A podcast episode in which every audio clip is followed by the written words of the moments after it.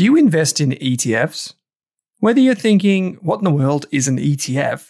Or you're looking for the next opportunity to add to your portfolio, Global X has you covered. From big tech to bonds and bars of gold, Global X offers a wide range of exchange-traded funds. Go beyond ordinary with Global X ETFs. Visit globalxetfs.com.au. That's globalxetfs.com.au. I am so excited to tell you that InvestSmart and Intelligent Investor are long-term sponsors of this podcast.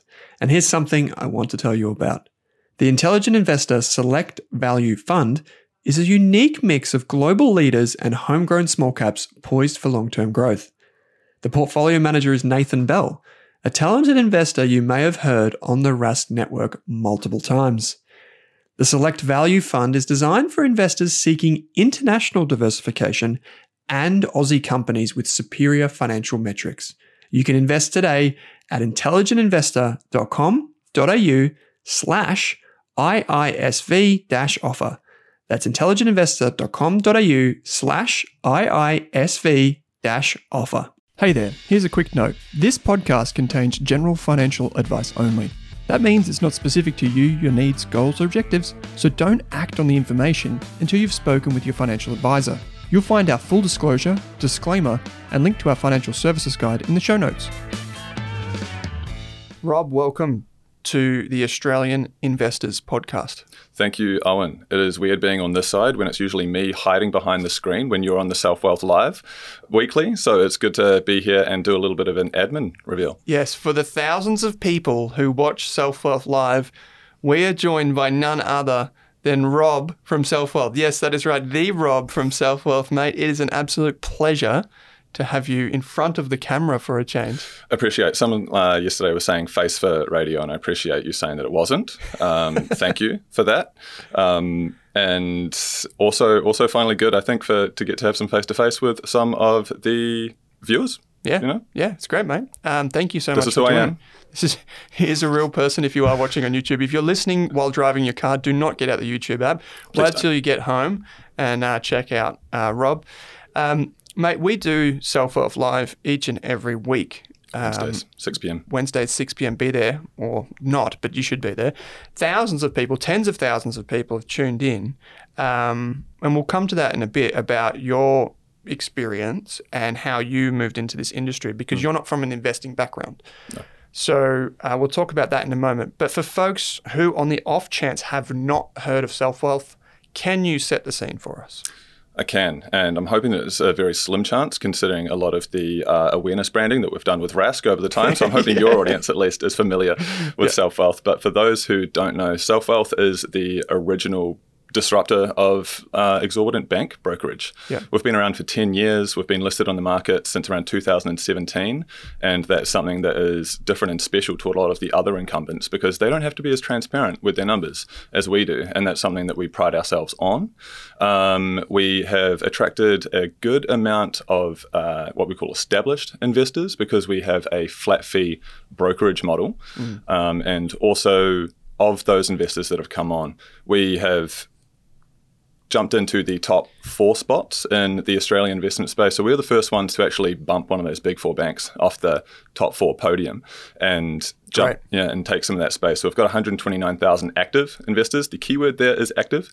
And we have about $9.3 billion funds under management. So that gives you an indication, if you want to do some quick maths, of the average portfolio size that these people have on Selfwealth. And it's really interesting because we've seen a huge foray of people moving in to investing for the first time and a lot of new brands kind of taking some of those newer accounts, of much smaller balances. And you actually, and we'll cover this in just a moment, you were telling me about this. You have some industry data which you're going to share with us today. Yes. About the number of people who have maybe quote unquote disappeared or become dormant, as the industry would put it. Yep. But is there anything else other than fixed cost brokerage that you think has made Selfwealth such a success? Well, look, Selfwealth, we really took off during that like COVID time. So we were around before then. And then when COVID had that huge investor boom, a lot of your viewers, a lot of your audience will know that the market was performing very well then, and I'm sure you'll know that the investment space, the amount of Australian retail investors doubled over that time in 2020, and Selfwealth captured a lot of them, because at that time it was just some of those big banks. You were having to pay large spreads on some of those large trades. There were, in the months to come after that, we had instances like the GameStop debacle. At those stages, a lot of platforms were going offline. They were having outages. Selfwealth was not one of those. We also didn't stop people from trading GME, because we feel it is weird to just stop investors from trading things that they want. But over that time, we did get a lot of that Australian investing market. And I think it is, well, my job in the marketing space to then try and get these people to do what they have committed to get the best practice investment education, to do the things that are going to be better for their portfolio and their well-being over the long run. Jeff Bezos had this saying that I was watching, because you know how, obviously, anytime there's something new and innovative on the cost front, there's a certain type of person that rocks up in the beginning, and he would say, like, when you have prime free shipping, it's like the buffet. If you offer a free buffet, the first people to rock up are the really hungry people, the people who eat a lot, right? And when you offer fixed cost brokerage, which is super innovative at the time and probably still is, in fact, it still is, a lot of the people that come are people that have big portfolio balances, right? Definitely. And they're like, well, traditionally, in the past, this might have cost me hundreds or maybe even thousands of dollars, depending on the size of my single trade. And then here comes Selfwealth at $9.50 a trade. I guess my question to you then is Selfwealth just a platform for people with huge balances? Definitely not. So if I was touching on the COVID space before then, we got a lot of that investment market, and we got a lot of those people who are new to the investment market. So we've got a lot of those people in their 30s or their 40s. They might be using investing to save for a property. Yep. They might be doing a fledgling portfolio. I think there are people, and look, you've been investing for a long time. I have only been in it for the last few years or so. But I think within my friend group or those people that I know, anecdotally, a lot of people see themselves as someone who is going to be an investor. You know, even if you're not in the stock market, a lot of people think, I'm going to invest one day, you know, like it'll happen one day. And a lot of people just need that that nudge to get that impetus to do it. COVID was that. We have a lot of those people on Selfwealth. And something I like to say is that Selfwealth's investing spread, our investors, of that 129K is fairly representative of the Australian investment landscape, just in general.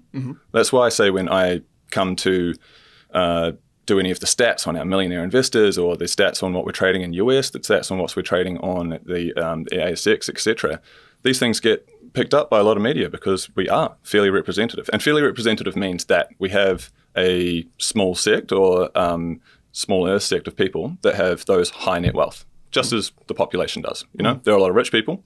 They throw out the average wage, average salary, but there aren't as many of them as that middle band. So we still have a lot more of that middle band who are, you know, starting out their portfolio. They're not, a lot of people see those investors, especially in the investing space, as being kind of like newbies or just not as sophisticated as the others, because you've got these people who are making these big trades. They've been in this business for a long time. And then you've got these others that are coming in and they're seen as lesser just because they are the least. But that's far from it. Within Australia, they're a niche, you know? There aren't that many active Australian investors. So they are a niche. They know a good amount about investing, or usually enough to get into it. And they are, compared to their friend at the pub, they are seen as the investor, even though we see that broad band of the 30s to 40s who have, like, I don't know, 10, 20K in a portfolio, trading once every like month, those types of things, just topping up, dollar cost averaging. We might see them as a smaller group, or like, maybe not as important. I'd say they're much more than the average Australian. Yeah, that's actually a really good way to frame it. And I think a lot of our industry does think about that in the sense of like, well, the quote unquote retail investor is less sophisticated. Yet a lot of the studies show that some of them do exceptionally well. I know, you know this, every week we would do on the Selfwealth Live program, we would do the top 10 most bought and sold. And of course you get some of those meme stocks in there occasionally. But a lot of it's just like really simple, long-term focused investing, which is just what we want to see, basically. Yeah, when we're doing those, we used to do those top 10 trades, and this is a little bit of a deep cut for the Selfwealth Live viewers from maybe 6 or so months ago. But when we were doing that, we'd always try to, unless it was something a little bit spicy, a little bit salacious, we'd always try to take out VDHG, VAS, A200, NDQ, because they were always just the top. You know, they are what people invest in more than anything else. So we'll try and take those ETFs out and talk about single stocks because they are somewhat more interesting than people who are just doing the thing, which is actually by far the best thing that you can do. Yeah. You know? You've shown me enough graphs on Selfwealth Live about dollar cost averaging outperforming every single other method. Yeah, of course. So speaking of, one thing that I might just put you in the hot seat for a bit of a hot moment here, Rob. So your background is marketing. Yes. Right? And you've landed at Selfwealth and you've taken on the role head on. What have been some of your learnings coming at it from someone who is from a marketing background, looking at investing? And even I'm going to ask you the question because I know you want me to. You probably don't want me to ask it, but I'm going to ask it anyway, which is around how your investing has gone so far. Go on. Okay. So we'll touch them. We'll touch on them in pieces. I think coming to investing as a marketer, right? You do see it as being something that's a little bit scary. I think you have something that marketers think about a lot in like biases, right? And the things that you have, the levers that you can pull, or to try and get people to act in the way that is best for them. Before that, you've got, say, like the loss aversion. You've got confirmation bias. You know that trading is just for what you've seen on Instagram, which is people spending their entire life behind 7 screens looking at investing tea leaves for different shapes and charts, etc. But coming to coming to investing is the main learning is that it's a lot more boring doing the thing that is you need to do. That dollar cost averaging, that is the harder thing, I think, for us to get across. And this is something that I like to communicate is our job within the investment education space is like making people floss. You know, everyone knows that you have to floss. People know that if they continue to do this just little bit by little bit, like low effort, like may take you like 2 seconds to do in your day, but then by the time you are 60, you're going to have this asset, right? You're going to have your teeth. You're going to have something that'll immeasurably make your life a little bit better. But it is really hard to relate that to the 5 minutes or so before bed. You know, it's very hard to convince people that your financial well-being and then probably your quality of life in your 50s, 60s, 70s, whatever it's going to be, your FIRE number for those people. All it really takes is a small amount of investing done regularly. The numbers are irrefutable. The numbers are like there is a mountain of data out there, a lot of which I've seen from you, showing that there's just those little things that you need to do. What were the other ones that you were going? So what's been your most memorable investment so far? Okay, you've only been doing this a short time, but we've all got them though. So what is it? Yeah, I think I know what you're aiming for here, and it's something that I've brought on the I've griped about, whined about on Selfwealth Live a few times is my CRIP investment, which famously did not do too well for me. I was talking to someone in the chat of the live recently, and I was saying CRIP. So for anyone who doesn't know, this is the BetaShares CRYP ticker code, and that invests in crypto innovators. They call it. That's the thing. And when it had, I was speaking to someone recently in the chat, and I was saying it's up 109%. Year to date. Just a pity that I did not buy it at the start of the year. So yeah, famously, I think I sold at a loss, and I think I bought for maybe $12 or $13. I might have sold for $2. I couldn't bear it anymore. Welcome to the stock market. I couldn't bear seeing that red line on my brokerage every day when I log in and just had a little look. I'm like, I can't do this anymore. It's got to go. And yes, I did sell it before year to date when it started going back up. So. Oh, that's good. Yeah, you're living sorry to hear that, mate. But okay, so other than that harsh lesson, which is so common for people, typically we all have one memory of our starting out in the stock market, which is we either do well and we remember that winner or remember the loser. Like, to be honest, most people could probably put their mind back to that. I remember my first winner was Telstra of all shares, and that was just pure luck. And thanks to that, I probably was able to... confirmation bias, you know? Yeah. What else have you learned about investor behavior in this time? Because a marketer's role is basically to dial into behavior and what's going on, in, like you said, in biases in people's brains to make a decision. What have been your broader learnings? I count myself as blessed for coming into investing as a marketer because, as you say, it's all about finding the psychographic. That could be like the behavioral influences, the demographic, so age, gender, location, those types of basic things, and then also going into data that might be qualitative or quantitative to just understand the Australian investor.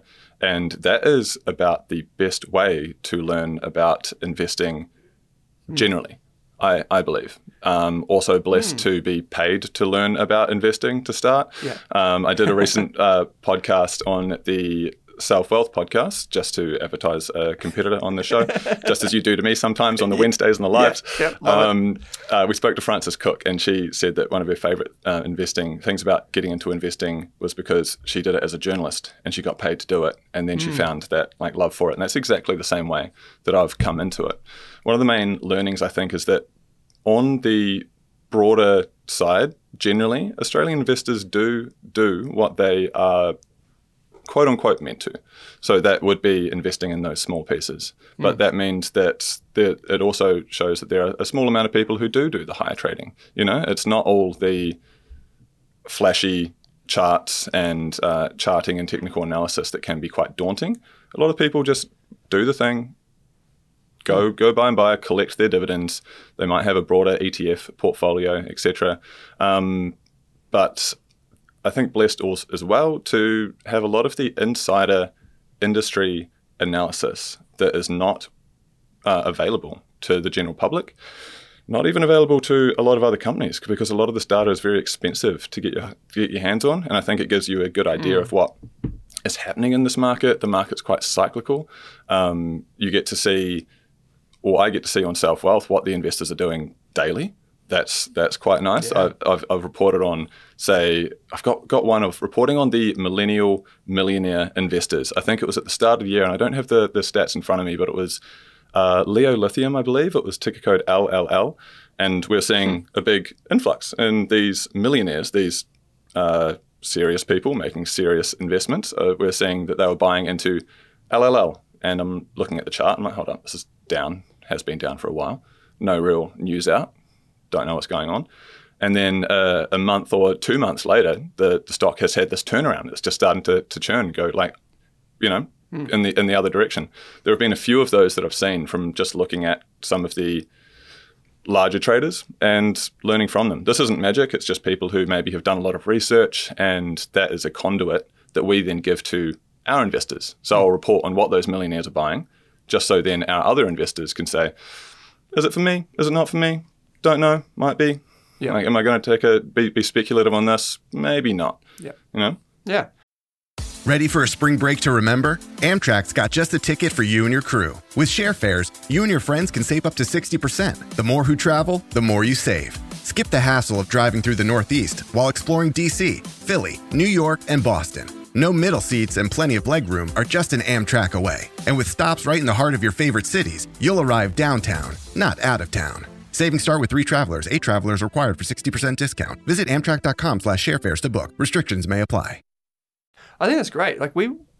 You obviously have access to heaps of data, which is great. And I remember when we did the top most bought ETFs, shares, whatever, US stocks, it was really encouraging for me to see that. And I think we'll come to it in a minute, but the lack or the falling number of financial advisors in the country has given birth to this huge demand for education around investing. 100%. And that's great for us. It's great for you because we can fulfill that need. But it's great to see that some of the wisdom that's just simple ideas about how to create wealth are really starting to show through. Whereas, say, 20 or 30 years ago, maybe not so much. And that, I think, speaks to Selfwealth Live. We can just talk about that for a second. You and I working on that for 18 months, 2 years now. It has to be 2 years. I think we're up to 2 years. Yeah, oh, wow. I believe we've been doing this for quite a while, or it could be maybe 23 months. But look, nail on the head, there is a desperate need for that financial education within the space, especially for a lot of people just coming to the market and wanting to know what to buy, what to trade. You cannot tell someone what to buy and what to trade, even if that advice is just, say there is an ETF that's performed well for a decade, it follows all the basic principles. And you can't tell them for a very good reason. You know, ASIC, the regulator, has got some rules in place that you can't tell people what to do, because people will then abuse that and, you know, tell someone to buy a stock that could be a little bit too speculative for them. It can ruin some lives in terms of the finances. But say we've had a recent rule around the finfluencers that we can have, because we've had a few bad actors that meant that people weren't allowed to advertise investment education, but that also just means that it's out of the public conscience, I feel. Like there's not as you're not going on Instagram and seeing people talk about what to invest in, just general approaches to investing as much, because people are scared. And that puts the onus on people like you and me. We have to bring up this like bulging middle of investors and teach them the basics. Like, as you say, good for us, I guess, because it's like taken away that pull, but also there is the double-edged sword in that while people like you and I are some of the few providers of this education, or those that have managed to get licensed since, the interest, especially in a cyclical market when the stocks are down and the environment's tightening a little bit, people don't have as much cash, the interest isn't there as much. Which is such a shame, because you want people to stay on the roller coaster at this point. Yeah. Especially if they're long-term accumulators. Straw hats in the winter. Yeah, exactly. Yeah. So we were looking at the numbers before, about 11,000 subscribers to YouTube, which is pretty insane. I think it is 10.9 something thousand on the YouTube. Rounding up, of course, here, Mr. Owen rounding up. We'll go 11K, and that's also just representative of the need for this stuff. So look, you and I are doing this thing every Wednesday. We were up for one of the, I think it was Financial Education Campaign of the Year pretty recently, alongside like AMP and BlackRock. AMP, BlackRock, and then this thing that you and I do on a Wednesday. Like, it's incredible, but it just shows that there's need for what we do. We've got this engaged user base. We've got like thousands of people watching, plenty of people jumping in on the actual live chat, which is some of the fun of it. And rating your jokes. Also, by the way, you said when I was going to jump in that I could do a dad joke. You do a dad joke on my show every week. Why can't I do one on yours? Do you have one? Yes, I do. Okay, give us your best dad joke. Why did the bicycle fall over? Well, I don't know. Any guesses? No. Because there was no one pedaling? Because it was too tired. Oh my gosh. Too tired. I get it. There's multiple layers for that Thank one. You. I have to think. I'll give you a 7 out of 10. 7, harsh judge. I get a lot of ones or twos. I gave you a 2 last night. I'm sorry. Yeah. It wasn't cringe enough for me. Okay, so the next question I have for you is something that you're privy to that I'm not as privy to, which is this idea of viewing the world of, let's just take the brokerage wealth management platform industry, right, as the whole lens. We've heard some huge numbers thrown out about the number of people that are starting to invest during COVID, but you've been telling me lately that there are some numbers that look like it's the other way around now, as in some people have maybe left or have stopped trading. And we know this anecdotally because a lot of folks are tight. They've got their family budget, right?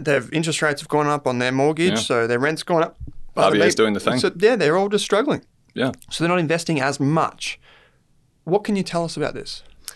Well, within the investment space, there's a lot of reporting on the amount of investors that Australian has. The ASX has rightly reported on the growing amount and saying that there are a large amount of the Aussie investors, more than ever, et cetera, et cetera. And that is one view of looking at it. That's looking at the amount of Australian investors that at some stage have bought an equity. Yeah. That doesn't mean that they're really active investors, I would say, because they might have gotten equity 10 years ago, 20 years ago. They might not have opened their portfolio in a while. They're not what we would call investors because they're not actively doing the thing. Yep. There is a company called Investment Trends, and they do a report that is global. It goes across a number of markets, and say within Australia, a lot of the larger players like Selfwealth, the big banks, other incumbents, anyone who wants to participate will put their investor numbers in. So then these people go along and they analyze it, and they have a look at the actual number of investors who have been trading. And it's had some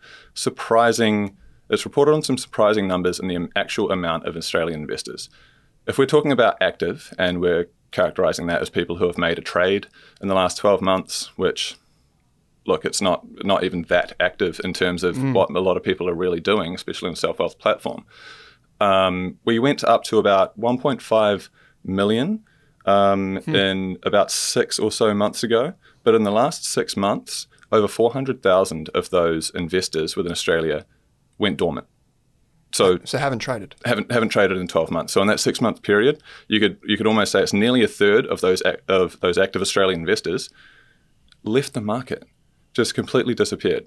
But that obviously does not mean that there are only the other 2/3 left. You get other people who used to be dormant coming in, you get new investors coming in, people reactivating portfolios and doing the rest. Mm-hmm. But it is highly indicative of the RBA tightening.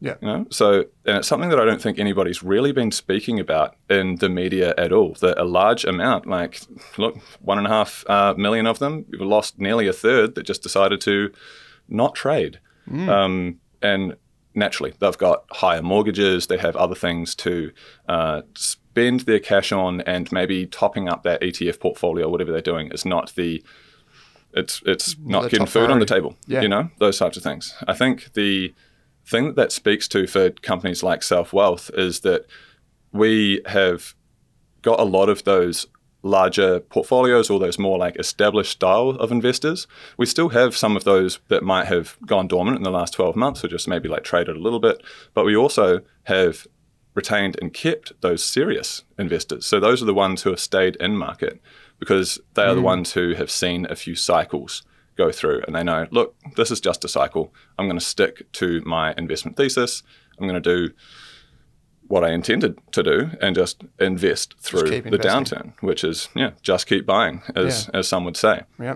You, at Selfwealth, you also have a lot of self-managed super funds on the platform as well. And those types of vehicles and accounts would be continually investing because they're getting benefits from, the super contributions and all of that as well. And they want to keep buying and whatever. So there's multiple reasons why those more affluent investors, those established investors, will keep buying throughout this market cycle. 100%. I think it can be scary, right? Like, yeah, for sure. I know all of the things. I teach people all of these things, but there still might be a month when I'm like, maybe I won't buy this month. You know, it's hard even when you know to floss, to make yourself floss. You know, like you have to understand that people are human. They're not just robots, which is why. Say a lot of the people prefer to have like maybe a fund that's just managed by robots. We're not quite at the stage where ChatGPT will sort our portfolio out for us, but that set and forget, stick to the philosophies, do your thing, stick to your thesis, etc. That works. What about then in the international context? So you mentioned there like investment trends can look broadly across the world, and they do. I get some questions about this. We have people that listen to the show that are not Australian, even though it says Australian Investors Podcast. We've got a lot of Kiwi friends, of course. Thank you very much. But we get people from the USA, from Canada, UK, Singapore, Hong Kong, listeners all over the world. There was even some in like sub-African countries that I'd never even heard of. I don't know if it's just an Aussie on work trip or something like that. But you've got someone flying out of Canberra. Someone's over there doing something. But can you talk to us about the key differences, or just maybe not all of them, but just even what you think about when you think about Aussie versus, say, international investors? Yeah, definitely. And this, I don't really know if it's just me being in this space, so I think that it's somewhat intuitive. But Australians aren't big on equities, regardless of some of the numbers that might be out there. We're not as big on equities as other things. We obviously love home ownership. We have superannuation. But in terms of that global space, look, COVID maybe moved the numbers a little bit to not out of the normal. So if you look to the numbers beforehand, Credit Suisse did, RP to Credit Suisse, did a wealth report that they were doing every year. And what they'd look at is the proportion of wealth by countries. And I'd noted that Australia is like, they're up there in terms of the amount of wealth that they have. But we are the anomaly globally in the amount of equities that we have, because I think it was the average portfolio at that time, 2019, granted, it was about 19 or so percent of their portfolio was in equities compared to a global average of about 29%. And then if you're looking at the amount that they had and what Credit Suisse defined as, I think it was just other financial instruments, but other in most countries made up of pension, made up of superannuation. So it was something along the lines of 30 to 34% was the global average, but then Australia had about 60 to 64%. Wow. You know? So it's a lot of money that is in the, a lot of money in super. That's, look, not a bad thing, but then also a lot of money in property. So something that also came out of that 2019 report was Credit Suisse saying that Australia was some of the biggest losers in terms of their wealth because they're so reliant on property, not diversified, as you would say. Mm-hmm. And when those property prices went down, their average wealth dropped a lot. Yeah, you know, there's also, that's, I think, so interesting, isn't it? Yeah, like something that I feel like maybe you and I kind of like know intuitively a little bit, but yeah, the rest of the world invests more in the stock market. And look, if you're subscribe to any of the Danny Kahneman beliefs or anything like that, there's going to be a gravitation towards the mean. Like globally, we will eventually have a more average way that's investing. And I think Australia is going to go to that point as well. So Australia, I personally predict, will then have more of their share of their portfolio, their net wealth, in some of those equities. And look, I do believe that's a good thing, because then no one will be calling us losers when our property prices go down. Well, it's probably a good thing, right? It is. And I remember there was a Credit Suisse report that I read, a similar thing, but it just looked at stock markets overall and the performance of them. Mm. So going back many years. And the number one country that they surveyed of all the countries that they surveyed for stock market performance over the ultra long term was Australia. And they called it the truly lucky country. Mm. So to have such a good performing stock market and people to be underweight the stock market. Stock market performs so well. It's so resilient. Like I've got a brother in London. I was looking at the FTSE over like the last like year or so, and it has been undulating. Looking at the NZ50, it has been undulating. But because we've got materials and resources that do so well, like it's interesting that of all the countries that don't invest in stocks that much, it's Australia. And then we have franking credits. Like it's just this little oasis for us, and a lot of people aren't privy to it or like aware. They don't have the context. Yeah. And but like also on the other side of that, I'm talking about the other dormant numbers. Across those other maybe developed countries you'd like for stock markets, so you go Singapore, France, the US, England, all of those types, Australia had a higher percentage of investors that went dormant compared to others, because it's more within just their normal, I guess, public conscience, the way that people act. They're like, oh yeah, investing, we know the thing, we understand, we keep doing it. Yeah. But Australians got scared and they like pulled out in a large number. So that's a lot of those people who would be smaller traders on those like kind of other types of incumbents, you know, like doing a little bit here and there. Yep. Those people got scared and pulled away. So that's, again, such an important education piece. I'm going to be biased towards this, of course, we probably both will be, but like the education piece is so important for people that are trying to navigate that part of their life early on. Okay, so I've got probably two more questions for you. They're more on the marketing side because that's your forte. Yeah, hit me. When you think about how the investments industry is marketing to us, so as consumers, we are the investors, we are the consumers of this content and the marketing, how do you think about the landscape generally? The thing that I think about the landscape is maybe people should know as non-marketers is that, like with any trade, marketing has some tips and tricks, etc. And something that works in most markets is a thing called ESOV, excess share of voice. Share of voice within marketing is the amount of advertising that your company could have in market per se. Mm-hmm. And then that share of voice is taken of the companies in your category. Could be in that finance space. So if you were just looking at those big four banks, you got that share of voice. CommSec probably, or CommBank will have that, 40% or so. And then you might have like NAB and then a little bit from like ANZ and Westpac. So those have those share of voice in terms of their spend. Right? Yep. Excess share of voice is a marketing tactic that is shown and proven to be effective in a number of markets over a number of years, where if you take your share of voice and you've got 10%, say, if you then have 20% of your share of voice, so you up that, or sorry, I'll reframe that. If you take your share of market and your share of market is 10%, if you then up your share of voice to be above your share of market, so you've got 10% share of market, you go 20% share of voice. In that 3 to 5 years, your market share, and then for investors, that company's market cap will improve, that will increase. And that's why we have so many Australian investors, I think, that go to CommSec, because in some elements, it's the biggest budget that wins. It's the ones that you have the most, it's called availability. So they've got both physical availability and mental availability. And the thing that I would point out to investors there is that you are not immune to marketing. There's a thing called the mere exposure effect, where just by seeing something more, you like it. A lot of people are familiar with some of those normal kind of low-level biases that just, like, you know, pop psych has proliferated. By seeing something more, you will like it more. You will be inclined to then put your share of wallet. You'll be inclined to put your portfolio there. I think it, just with investing, how you can get emotional with things. I think it's always best for the person when you're choosing who to invest with. If you're just coming to it, or if you're in a platform right now, like, look, like, what types of trades am I making? Am I doing micro investing? Am I doing those larger trades? And am I maybe just influenced by the thing that has been most physically available to me because I can attach it to my bank, or just mentally available to me because there are a lot of companies out there that'll spend big on billboards. I think there's something to trail on from that, and something that I'm very interested in is kind of using marketing as a predictive element of what will be happening within the market. We can't predict, you know, past performance is not indicative of future performance. Yep. General financial advice warning, please insert.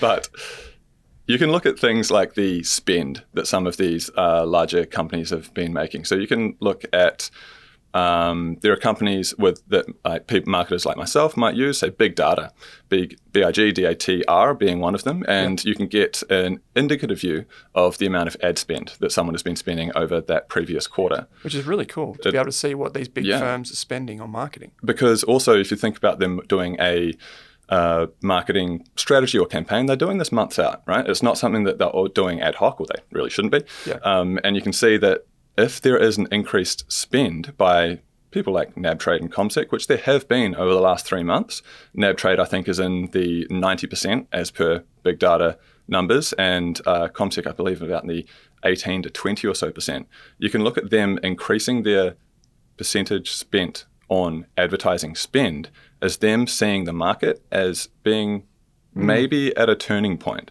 or at least some people with a lot of this industry data are looking at the market. These banks have these financial analysts looking at the market and could say, hey, now's a good time to spend on these ads because people are going to be in market. Like that, no one's advertising for lawnmowers in the winter, you know? People are advertising for the thing that's coming, right?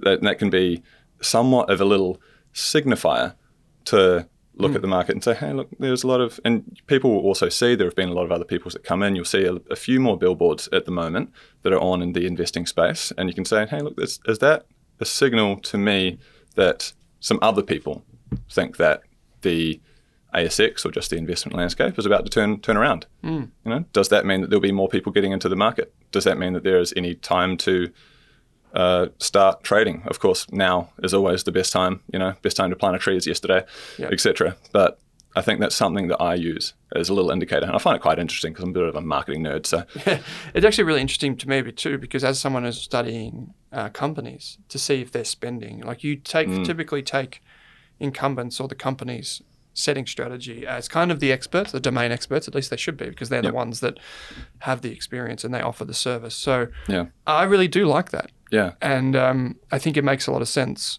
to look at all companies that way. And I think any analyst that's now listening to this could probably go and get a Big Data subscription as well and be like, what's going on? There's another one that you can also assess slightly. So there are a couple of marketing dudes that marketers will know. You got Les Burnett and Peter Field, and they've got this thing called the long and the short of it. So long-term marketing and then short-term marketing, often referred to as brand being the long-term, and then short-term being performance. You're talking about YouTube ads, social ads, etc., etc. You can see that a lot of those companies, when they are making a big play, they'll do the brand. That's the adverts that don't have an exact click to acquire that customer. You know, those things to build an association in the mind. And usually when they start to spend more on that, and this goes against actual marketing practices say that brand should be on average 60% of your spend, where performance could be 40%, etc. But a lot of companies in that finance space in particular, you'll see them when they start to go with those billboards. That is when they are thinking that the market is going, they need to build those associations. You know, right. They need to be fresh in the memory. First, and then when the billboards disappear and you're only seeing your cheaper ads in some instances on Facebook ads, Facebook, Instagram, yep. That's when they're just keeping the lights on, you know? Okay. So they're just saying, oh, well, we're not sure exactly what's happened. We're just going to go back to doing the search, the social. We'll do those things, and those things work. So that's another indicator to look at the market if you were going to So whether they assess. Think it's like expansionary or if they're just yep. kind of where they're at in the cycle. It. Yeah. Yep. Ah, really interesting, really interesting. So anything else that you would leave us with, or is that you're going to keep some of the secret sauce for yourself? Look, other random little tips of the trade, things that are available to everybody. SEO, search engine optimization, is obviously something that can be indicative of what people are searching for. Easy one that people can do to look for, say, stocks or even just investment terms. Like, so if you look at how to invest, for instance, that's something that I follow to see what people are searching for, to see if they're looking for those preliminary investment education pieces. Mm-hmm. I think I recently noted how to invest had been declining from about like May through to July, but then in August it saw like a 55% spike. So that to me tells me that within Australia over the last few months, a lot more people have been searching for those terms. Interesting. It could be a time that a lot more people are going to be coming into the market. You've had a few RBA pauses. Yeah. More things could be coming in. That's really interesting. I'm going to have to dust off my old SEO playbook, just like yep. brush that one off and then have a look at SEMrush.com. How to invest. I really like it, mate. Well, Rob, this has been a fantastic admin reveal. My first ever admin reveal, to be honest, and I've got to say I'm proud. It's a proud moment for me. I'm honoured. And I can't wait to keep the chats going online. If you're wanting to tune in and chat with Rob, you know where to go every Wednesday. Mate, this has been heaps of fun. I know, folks, I'll put a link in the show notes to your LinkedIn, to Selfwealth. You can join Selfwealth, and you get free trades, I think, when you sign up. I could be wrong about that. Am I just speaking out of turn? You can go into the link in our YouTubes, and there will be 10 free trades in there, but that is a referral link, you know? So if you just join normally, so a little bit of secret sauce for people, go to the YouTube link instead. If you're going to go sign up to Selfwealth, go into our little YouTube link. We've got a 10 free trades link there for you. You can sign up, and that's about $100 worth of trading that you'll get. I might even just copy and paste that one over into here. Yeah, interesting. Well, thanks, mate. I do really appreciate you walking across the city, getting your coffee on the way over and doing this with me. Thanks so much for having me. Weird to be like visible and actually talking to you, not behind the camera, but you know. Yeah, watch out. Now the whole community is going to know who you really are, mate. You're going to be famous walking down the street. Yeah, the next live session is going to be an interesting one. Yeah. No, mate. It's heaps of fun. Thanks for joining me. Yeah, thanks, mate. Cheers.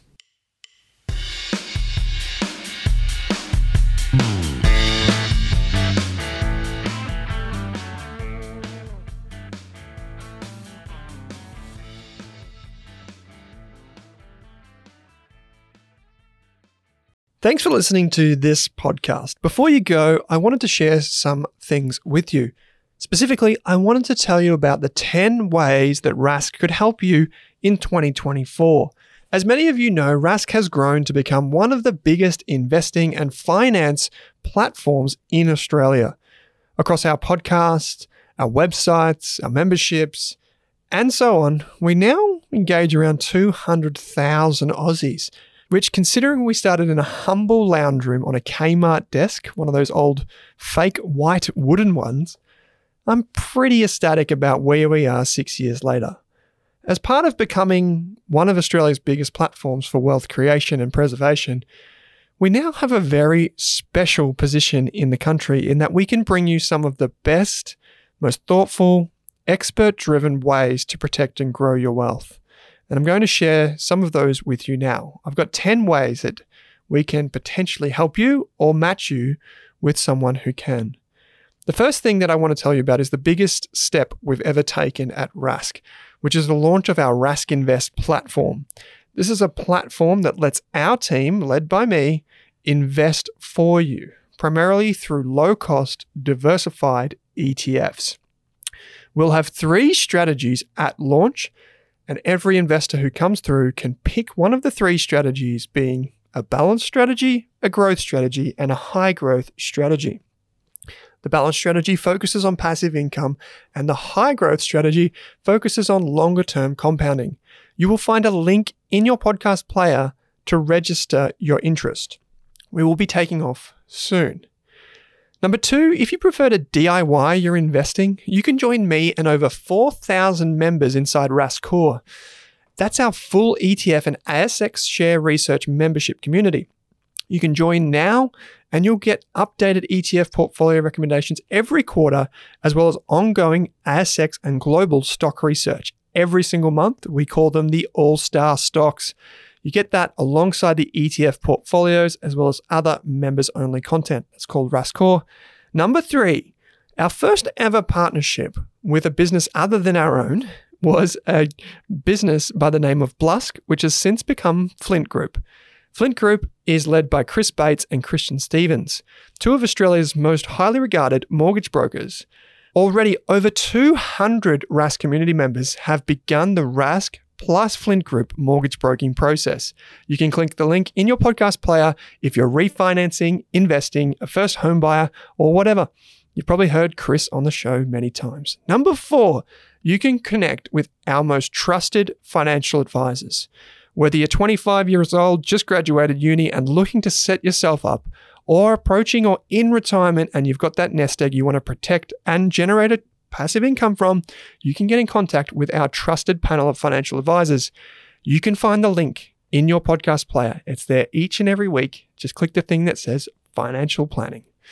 Number five, if you want specialist insurance advice, as Warren Buffett said, rule number one is don't lose money. And rule number two is don't forget rule number one.